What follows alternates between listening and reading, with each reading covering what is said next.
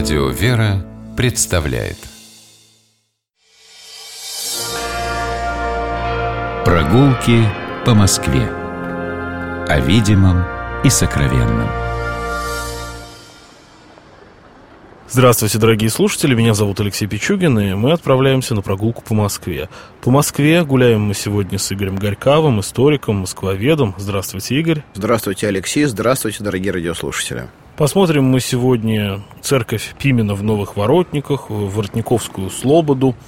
А для того, чтобы нам попасть к церкви Пимена в Новых Воротниках, мы с вами выходим из метро Новослободская, поворачиваем налево и тут же и тут же еще раз налево. Это путь Селезневская улица, она идет э, довольно далеко, нам по ней до памятника Суворову, до Суворовской площади не нужно, в которой они упираются, а пройдем мы всего лишь несколько десятков, около ста метров, пока не окажемся на пересечении Селезневской улицы и Краснопролетарской. И здесь я передаю слово Игорю Горьковому. Да, вы знаете, вот такой маршрут э, мы задумали сегодня для того, чтобы хотя бы немного поговорить о еще одной московской слободе, слободе Воротниковской. Здесь жили воротники, то есть те стрельцы, которые охраняли ворота земляного, белого, Китай, города самого Кремля – это была, можно сказать, наша московская стража. У них было особое место поселения, они жили рядом с земляным городом, во внутренней его части, но со временем их стало много, слобода разрослась, и возникла идея переселить их за земляной город, вот сюда, в эту местность, на э, один из э, притоков реки Неглины, который проходил рядом с современной Сущевской улицей. На самом деле, в то время местность это выглядело совершенно иначе. Нам трудно себе представить, что вот э, мы с вами сейчас стоим на Краснопролетарской улице, смотрим в сторону центра. Кстати, эта улица, она называлась э, Воротниковской или Воротниковской.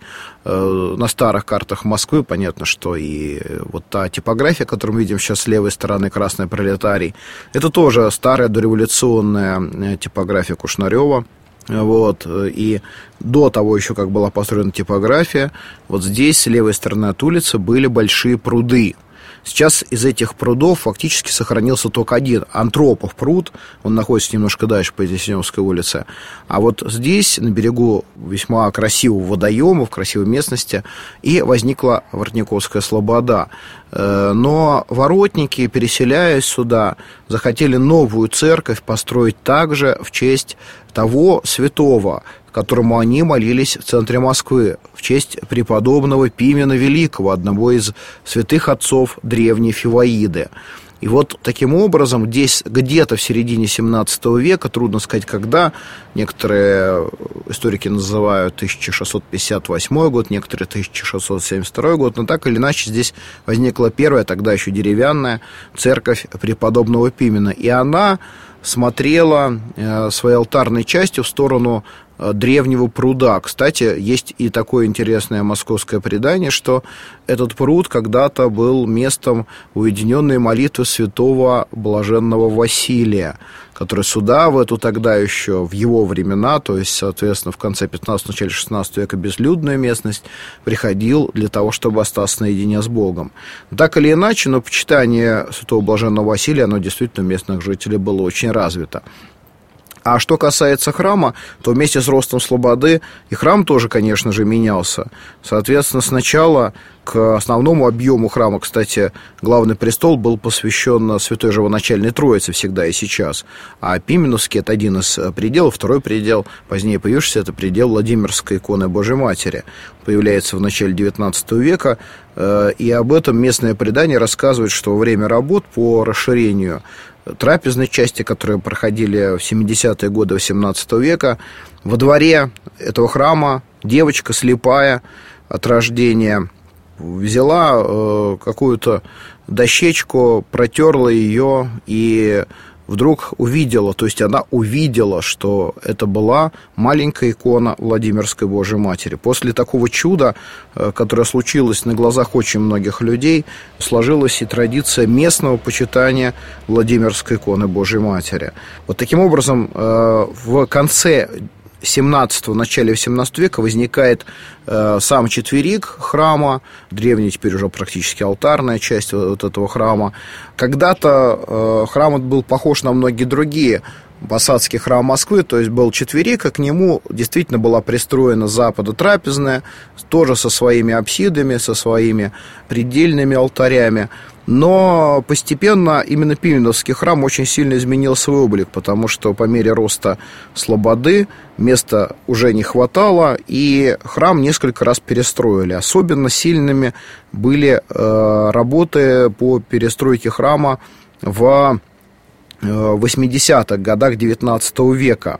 То пространство, которое когда-то примыкало к четверику, там, где стояли вот эти пределы, оно ушло на один уровень с линии алтарной апсиды, то есть э, на один уровень с Троицким алтарем. Таким образом, как бы он сдвинулся на восток, и появилась совершенно новая э, трапезная, очень интересная Э, раздвинуто еще больше в 1898 году по проекту архитектора Красильникова уже в западном направлении. Вот очень редкая динамика такая была э, реконструкция этого храма, который рос можно сказать, за счет трапезной и на восток, и на запад, постепенно меняя свой облик, но при этом, в общем-то, не теряя своего какого-то архитектурного стиля. Смотрите, какая ограда сохранилась вокруг этой церкви, очень интересная, с элементами э, барокко, между прочим, вот эти разорванные фронтоны, которые мы видим. Но, наверное, давайте зайдем внутрь храма, Алексей, потому давайте. что он того, поверьте мне, стоит. Э, ведь когда храм э, был увеличен, а теперь уже после реконструкции конца XIX века его длина составила 45 метров, э, ширина э, более 27 метров, а общая площадь храма достигла 600 квадратных метров. Во время праздничного богослужения это позволяет и сейчас в храме находиться более чем 4 а, тысячам богомольцев. Эта часть Москвы очень быстро застраивалась. Вот это вот те самые рабочие предместья Москвы, где селились люди не очень богатые, где можно было найти жилье на разный достаток, и приход Пименовского храма был очень большим, судя по ведовостям клировым. И, соответственно, э, для такого большого церковного здания нужно было найти адекватное решение интерьера. И здесь э, много э, значило мнение, конечно, благотворителей. Вот купец московский Сергей Семенович Крашенинников, э, его мы вспоминаем еще, когда проходим по Селезневской улице, потому что один из доходных домов, и Селезневские бани, это тоже э, его собственность. Э, он не просто внес средства на украшение храма, но он захотел, чтобы в украшении храма принимал участие один из лучших мастеров того времени, Федор Осипович Шехтель. И вот как раз Шехтель делает проект всего внутреннего убранства храма. Где-то, конечно, он идет на компромисс, наверняка мнение заказчика учитывалось, поэтому мы знаем, что Крашенинникову очень нравилась Воснецовская роспись Владимирского собора в Киеве, и внутри Пименовского храма сейчас мы видим очень много реплик.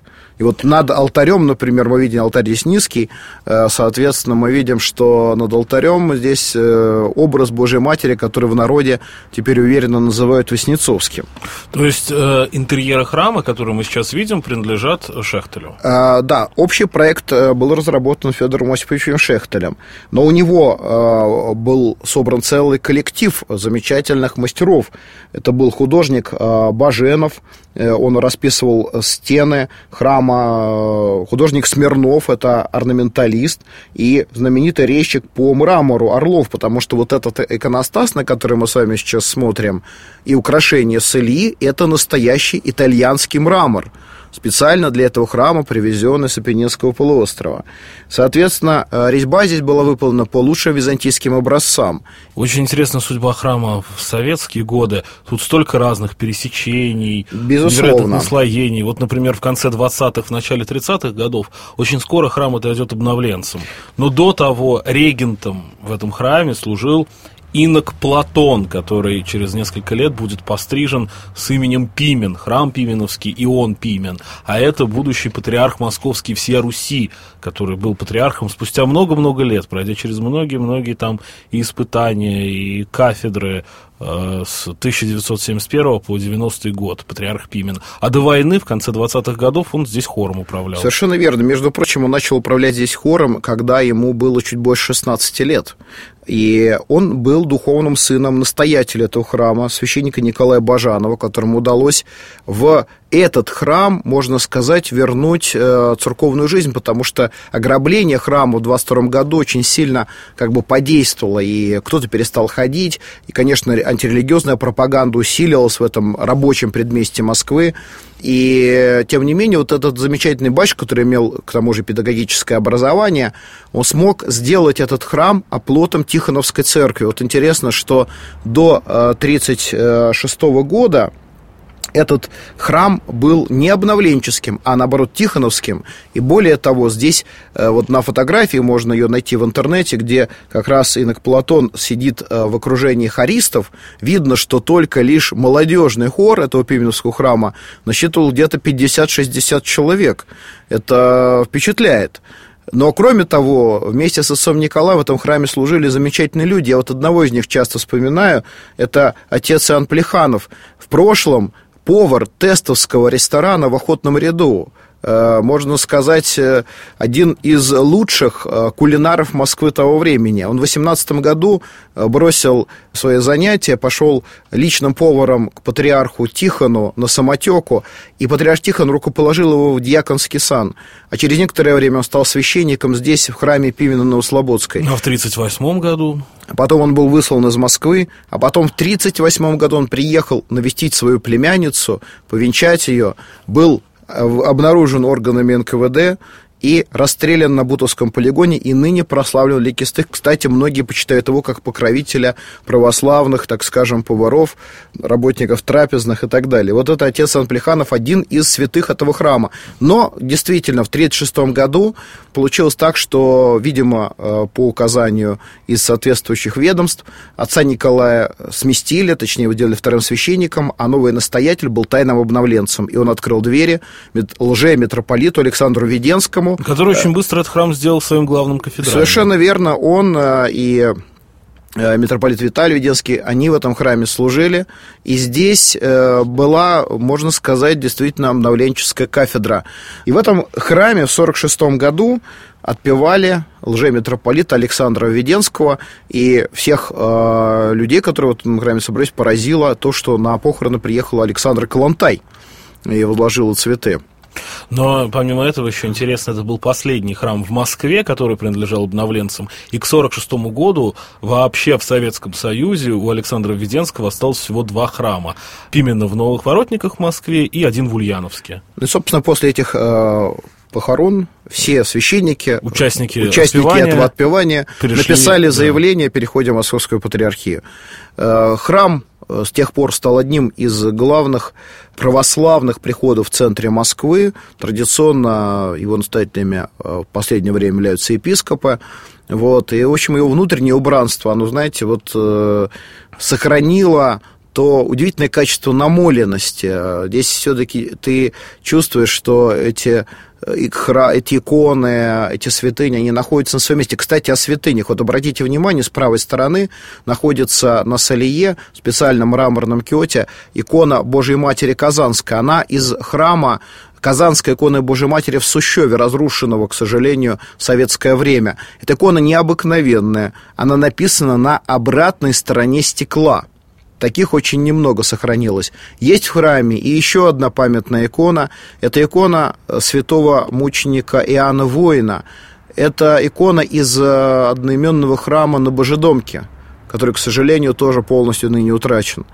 Таким образом, э, воспоминания о прошлом и не просто о прошлом, вот какая-то вот такая легкая грань, которая отделяет нас в этом храме от вечности, она здесь наполняет все удивительной атмосферой. Здесь все, немножко как бы... Я почему-то в этом храме, ну, может, потому что меня в этом храме крестили когда-то. А, вот в чем Да, дело. я открою вам такую маленькую тайну. Я здесь в этом храме чувствую всегда какое-то праздничное настроение. Спасибо, Игорь Горькавый поделился с нами праздничным настроением. Историк, москвовед. А, мы смотрели храм Пимена в Новых Воротниках. Я Алексей Пичугин. Мы прощаемся. До новых встреч на улицах нашего города. Будьте здоровы, любите Москву, гуляйте по ней, наслаждайтесь нашей Москвой. До свидания. Всего доброго. Прогулки по Москве. О видимом и сокровенном.